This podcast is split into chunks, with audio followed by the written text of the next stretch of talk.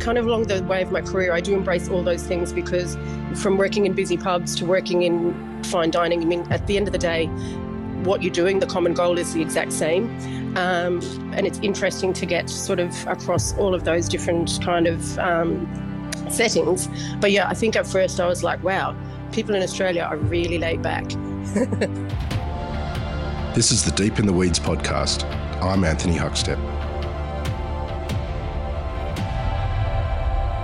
Some of the great restaurants are about a partnership. Someone who can lead the back of house team and someone who delivers the magic in the dining room to translate the experience for each guest. There are amazing duos all across the culinary landscape whose professional partnerships are greater than the sum of their parts. A partnership that helps create an experience that speaks of a city, town, or region to deliver amazing experiences for their clientele.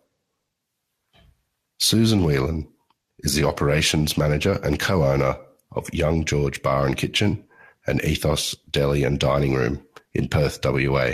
Susan, how are you going? Yeah, good, thanks. It's good to have you on the show. What's things like over there in Perth at the moment?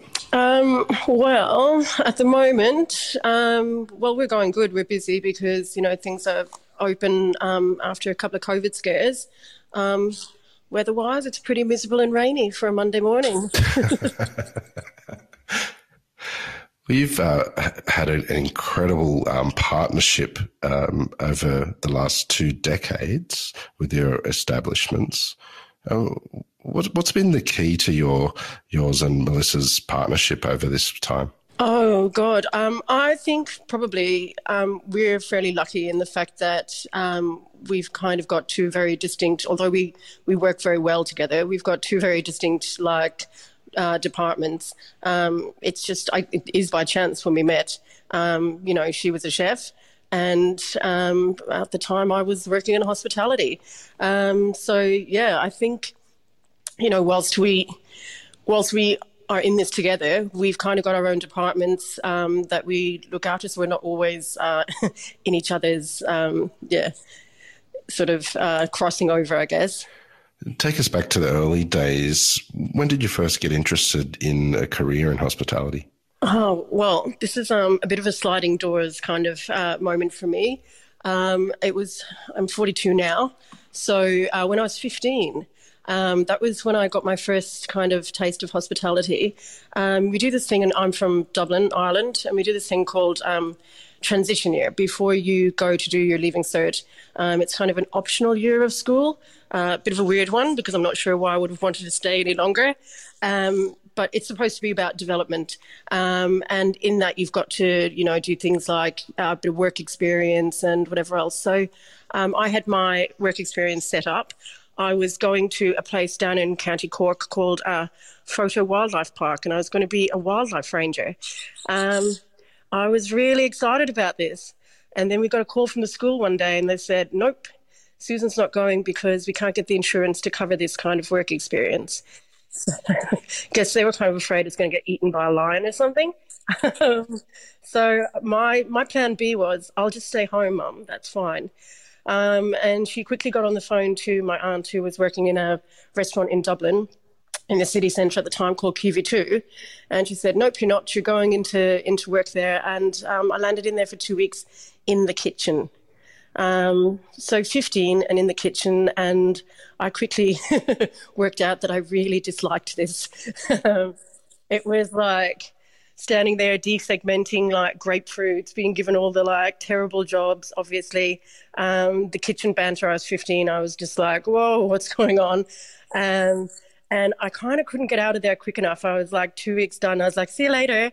Um, but my aunt was like, you know, um, do you want, she called about maybe a week later and said, do you want to come and do some uh, bussing shifts front of house? So at the time I was like, you know, that's a bit of spare cash, no problem, I'll go do that. Um, yeah, so then I got my first job. It was like on the weekends, I used to bus tables. And in that restaurant, then I guess I rose up through the ranks. um, yeah, it was a lot of fun. Do you have any um, memories of, of fond of, of moments from that period of time? Yeah, definitely. That like was just like you know I was 15 when I started there, and then when the restaurant when they did close down, I think I was probably I was 19, so I was there for a good few years, and it was like a family. Um, like the wait staff that were on the floor when I was that young, they're the ones that you know taught me sequence of service and taught me how to do everything. But there was this one particular guy who worked there, and he was just he was very charismatic, um, and he was sort of like I guess he given himself the title of head waiter. Um, and I remember one night, uh, the owner and his wife and um, a couple came in for dinner, and there was a new waiter on the floor. And I guess it was kind of like a little bit of like initiation. So they were both called John, but newbie John was given the job of looking after the owner and, and wife and party. And um, unbeknownst to him, John, head waiter, had painstakingly that afternoon on his break gone and like cling wrapped the top of every single wine glass on the table. Um, so as newbie John starts to pour the wine, he's in complete shock as to why the wine is like going all over the table. And I just, yeah, it's, it was one of those funny moments that I can't believe, like in my venue, if it happened, I'm not really sure what my reaction would be. Um, but on a piece of paper, um, the owner just wrote um, P45 fuckwit, and P45 back then meant like that's what you got when you were going to be fired. Um, obviously, he didn't get fired, but um, but I always that was a standout sort of like I can't believe this is actually happening. What was it about the front of house experience and role that made you fall in love with it and start to build a career? Um, I guess for me, it was it was just the, the there was such a good vibe. Um, being on the floor, uh, engaging with customers, um, the banter you know you'd have back of house with with staff and everything. And I guess like when you kind of look at that, there must be something in everyone in hospitality who sticks in it for a long while that you you must have sort of like this sort of keen to please. You know what I mean? Because it is that feedback when people say to you. Um, well done, good job, thanks. We've had an amazing night. Like you get this sense of like you've done something you know, really well, despite the fact that, you know, we're not really saving lives or doing anything, um, you know, high end like that. But um, you do get a sort of sense of satisfaction when people leave happy. What what led you to come down under? Um, well, so back in so I met Melissa um, back in in Dublin. Actually, that was pretty much through work as well. Um, someone who I'd who'd one I'd met one night um, out having a drink. She was she wanted um, she needed a job. I said come by. Then turns out that she was um, housemate, like she was housemates with Melissa's best friend, um, and so that's kind of how we got together. But we were living in Dublin. We'd been there for two years at the time. Um, Melissa's visa was coming to an end, and it's kind of like it's kind of went full circle because at the time you couldn't get, um, there was no um, same sex relationship visas in Ireland. Uh, so we knew we had to look at, at leaving. So we came uh, over to Australia, and at the time, I guess we didn't really know if it was forever, but it was. It was definitely going to be until a time when, you know, any kind of laws changed in in um, where I'm from in Dublin. So yeah, I mean, we just started the visa process. I came over on a backpacking visa because it was easier to get into the country doing that. Um, and then once was here, we applied for um, something called an interdependent relationship visa, which doesn't even exist anymore, which basically just means you've got to prove that your lives are so intertwined that you can't be separated. Yeah. Um, yeah, but then, you know, Ireland got uh, gay marriage before um, Australia did. It was, um, so we went back there in 2012 and got married. How different were restaurants in Ireland to what you first experienced in Australia when you got here? Um, well, I would have said in the yeah in the very beginning, extremely different because of maybe not what I'm doing now, but um, you know, being on a backpacking um, visa, I was just you know, you just went. We were living in um, Northbridge, and I just wander in and see what I could get. And so you, you I think for me, it was the casualness of a lot of places um, in Perth at the time. Um, I'd been working in um, sort of fine dining, and uh, it was it was just it was it was sort of different. Like um, you know, um, I, I kind of along the way of my career, I do embrace all those things because from working in busy pubs to working in fine dining, I mean, at the end of the day, what you're doing, the common goal is the exact same.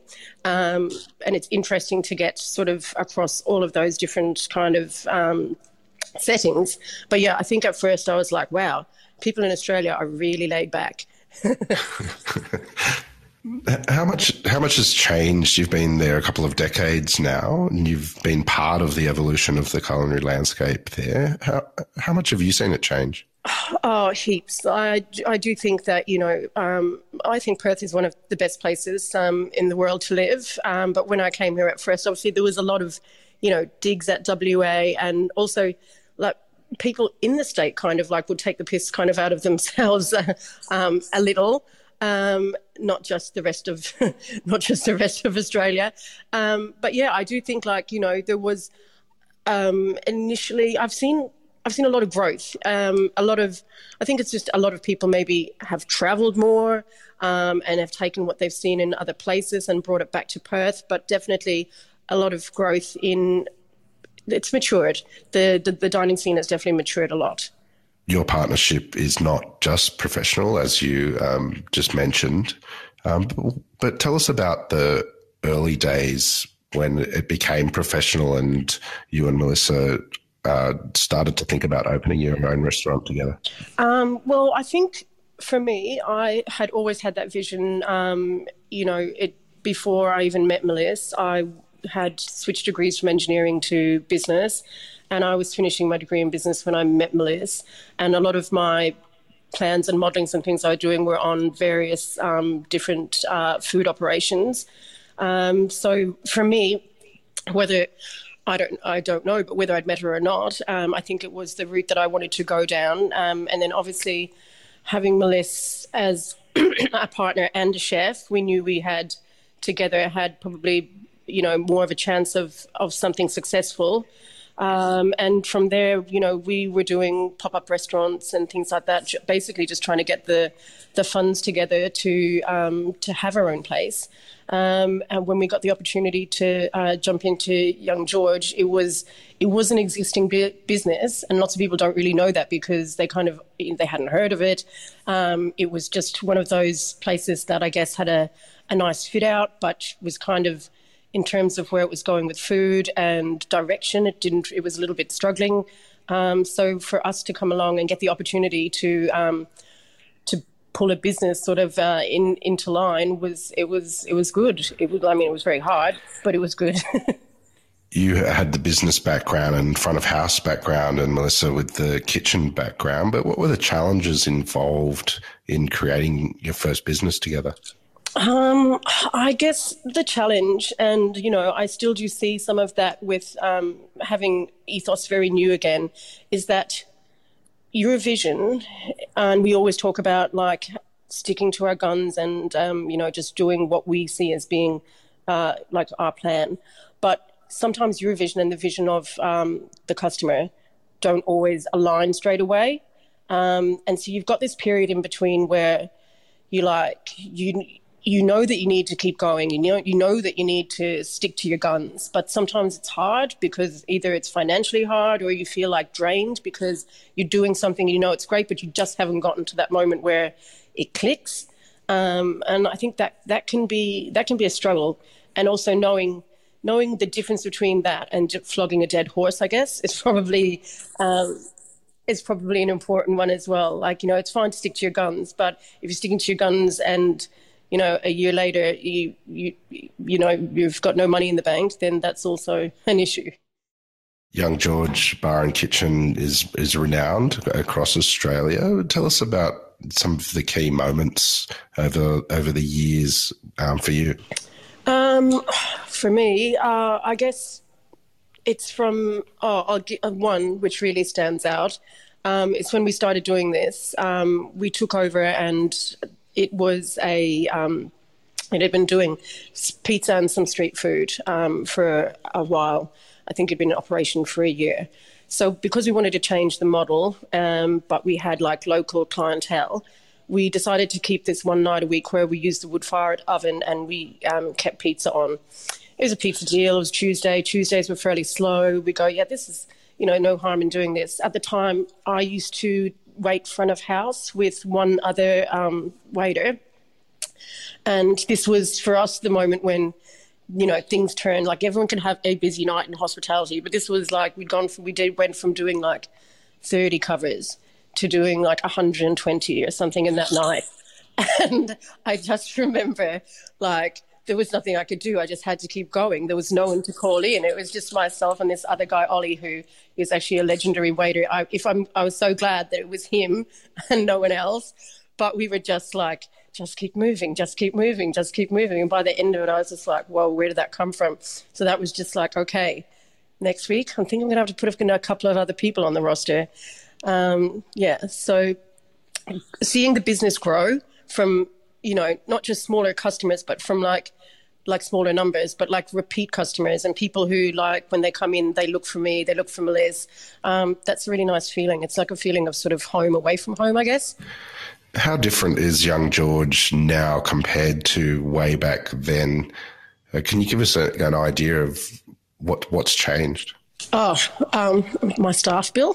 um, uh, well, no. In, initially, like Melissa was in the kitchen with one other person. As I said, I was front of house with one to two people uh, uh, per shift on the books, um, and now she's got a kitchen team of ten, I think, and there's over fifteen uh, staff front of house, mainly casuals, but um, three managers as well. So um, it's gone from being something that you know was just sort of it's it's a beast. it's a beast.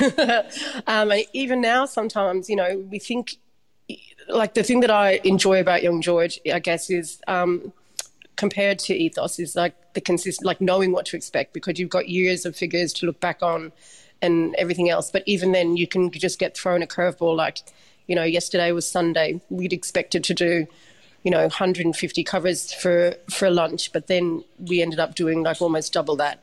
So it's like you can still be taken by surprise and i guess that's the thing about hospitality isn't it? Even when you think you're ready sometimes you're not. Well after uh, almost two decades with with an establishment and understanding that consistency um, more recently, you opened Ethos Deli and Dining Room. Tell us about the build up to that and and the ethos behind it? Okay, well, um, with ethos, um, as the name suggests, um, you know, Melissa's um, 100% about sustainability in the kitchen. And um, we just wanted to sort of carry that through um, with sort of like a clearer message into our next venue. And really, it started with she's got a passion for charcuterie. She, you know, breaks down, you know, the, the whole animal um, in the back kitchen. Sometimes when I see the like the pig's little eyelashes, I get slightly slightly upset. But um, but yeah, I get through it when I see the end product.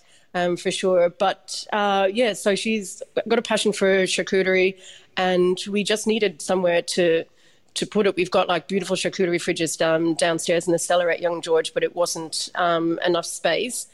And um, I mean, we've got a good relationship with people on the street, but um, it's actually one of our fish suppliers who has that building, and we've seen a few a few things go through it. And he'd spoken to us before, and he said, "Oh, I don't suppose you girls want to go in there." And you know, we kind of laughed at the time and said, "No, not really." Um, and then when we were thinking about places that we could put um, a, a, deli initially, because that's kind of how it started off. Um, you know, then we th- thought, well, you know, it's it's not too far to go. It's just up the street, um, and I think that close proximity is kind of what helps us to um, do what we do, uh, because you know, like it's if you had to drive in between, I think it would be a lot of wasted time and um, sometimes, you know, uh, getting between the two businesses. But yeah, so we wanted a home for um, her charcuterie, and then the space came up. I mean, it's a little bit smaller than what we wanted, but yeah, we were like, we're on the same street, so happy days. Um, and we put it in. It's got a lovely little mezzanine level, so we decided to throw a dining room above it. And it's kind of inspired a little bit by a trip we took to um, Chicago uh, years back.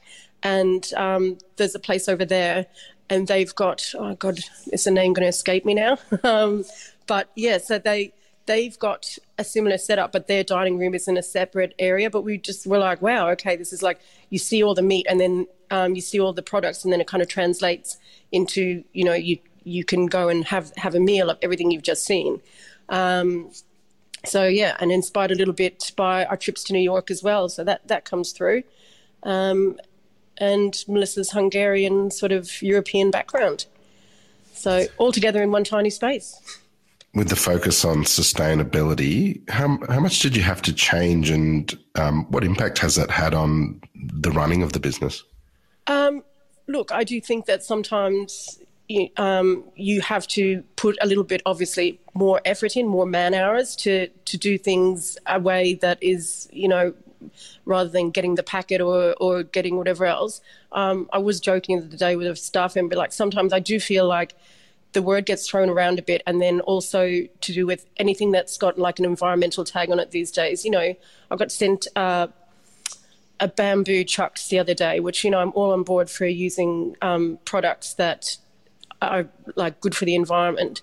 But when you kind of find that packaging companies and things are taking like they'll they'll take that and they'll you know charge five times the amount. Um, I always feel like it comes with a cost to uh, you know the operator um, to do to do their bit for the planet and to go above and beyond. But for us at Ethos, I think it's like you know we don't buy in any packaged drinks. We make everything by hand. All the drinks are made. Our sodas are made from um, from anything that's like a waste product in the kitchen. Um, and we take the, the whey to start the ferments on those sodas um, that they've been using to make their, um, their cheeses. So, all those things, it's just more about the man hours, I guess, that goes into it, um, which, you know, sometimes you could look at it and go, oh, well, you know, that, that's costing a bit. But at the end of the day, it's sort of it's what I was talking about earlier. It's sticking to your vision and sticking to what you want you what you want to get across and what you want to send out into the market. How important is local produce to what you do now? Oh, extremely important. Um, you know, uh, Meliss deals directly with a lot of um, veg growers and suppliers. Um, our mushrooms come from an amazing uh, grower called the Mushroom Guys that are just like, they're literally like suburban based um, and they grow things pretty much in like a sea container. Um, but yeah, th- those relationships are really important. Um, I guess it's important for even for the staff to see, you know, where where all the produce is coming from. Um, and yeah, it's just like it's that network, isn't it? It's just you know the knowing what's on the plate, where it came from, having that chat with the customer, making the customer aware. Um, it, it, it all works kind of in in a cycle together, really with this focus in the in the kitchen, what sort of impact does that have across the venues for you for the wine program? Um, so, in terms of ethos, we decided we if we were going to you know have that focus in the uh, in the kitchen of being um, sustainable, uh, then that we would carry that through with the wine list. We only buy so just. Um, upper ethos, our wine list is just WA focused only. Um, and also in picking wine that's from just from WA, I didn't really want to just, you know, go straight to Margaret River and then just have a list full of Chardonnay and Cabernet.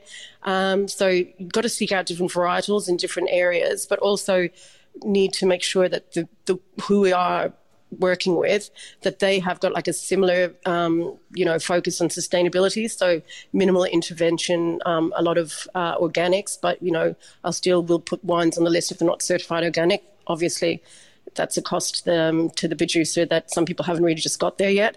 So yeah we try to the list is sort of focused on as many varietals um, from wa uh, with with a focus on sustainability the last year and a half has impacted so many, and you've opened a new venue during this time. Uh, what, what, sort of impact has it had on you? Has it changed you?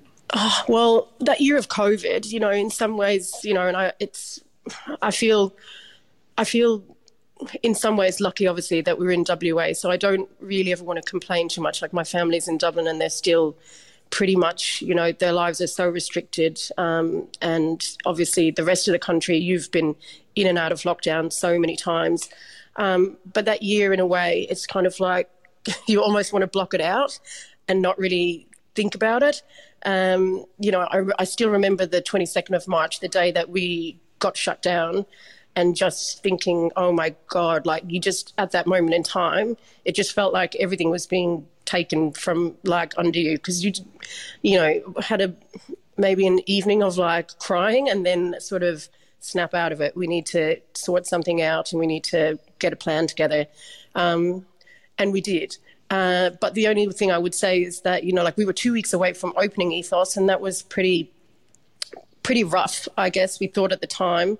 But if we had been open, I think it would have been a lot harder.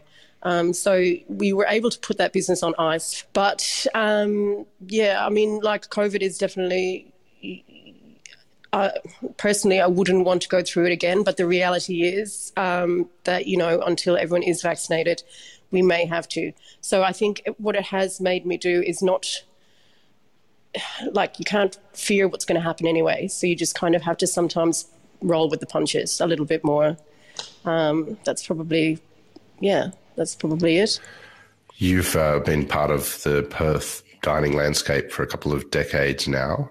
What what, do you love about what you do? Um, I love the. For me, I love the buzz. I love the buzz of um, service. Um, I love being active in the business. Uh, I couldn't imagine being having ethos and having young George and sort of going right. That's it. I'm going to put a couple of managers in place. Um, just show me the figures every week. I love being a part of what we do, um, and I like you know the the bat like the team. There's always a sense of even when you're busy, there's always a sense of fun. There's always a sense of um, you know sort of how would I say things. It's it's you're never taking yourself too seriously. Um, but the job itself, obviously, it's important. It's important that we, you know, keep that standard of service, that we um, send out those quality meals, but we're kind of enjoying ourselves while we're doing it.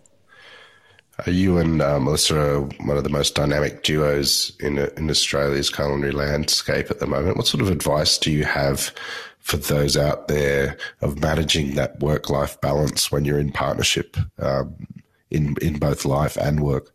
Oh, well, I, I wish I had better advice because sometimes I think my, our work life balance um, can be quite slightly um, askew. Um, but it is really important, I guess, if you're working together all the time to just take a little bit of time out and just not talk about work and maybe try and put your phone on do not disturb for even um, half a day uh, we won't even say a full day, but yeah, you need to you need to do something that's um, you know not related to work. For Melissa and I, I guess we used to you know we work hard, we work long hours, we work all the time, and for us it was always we'd go away, we'd go on like on a quick trip, we'd go to Sydney. Um, obviously, at the moment, there are things that we can't do, but we do try to fit in sort of little quick breaks um, a couple of times in the year just to sort of step away, de stress a little bit, and then get back to it a little bit more recharged. Well, it's good advice, Susan, and we've loved having you on Deep in the Weeds today to share your story. Um, please keep in touch, and uh, we'll talk again soon. Okay, thank you. Thanks for having me. This is the Deep in the Weeds podcast. I'm Anthony Huckstep Stay tuned as we take a deep dive into the lives of the incredible people who ply their trade in the food and hospitality sector. Special thanks to executive producer Rob Locke for making this all happen. Follow us on Instagram at Deep in the Weeds Podcast or email us at podcast at deepintheweeds.com.au. Stay safe and be well.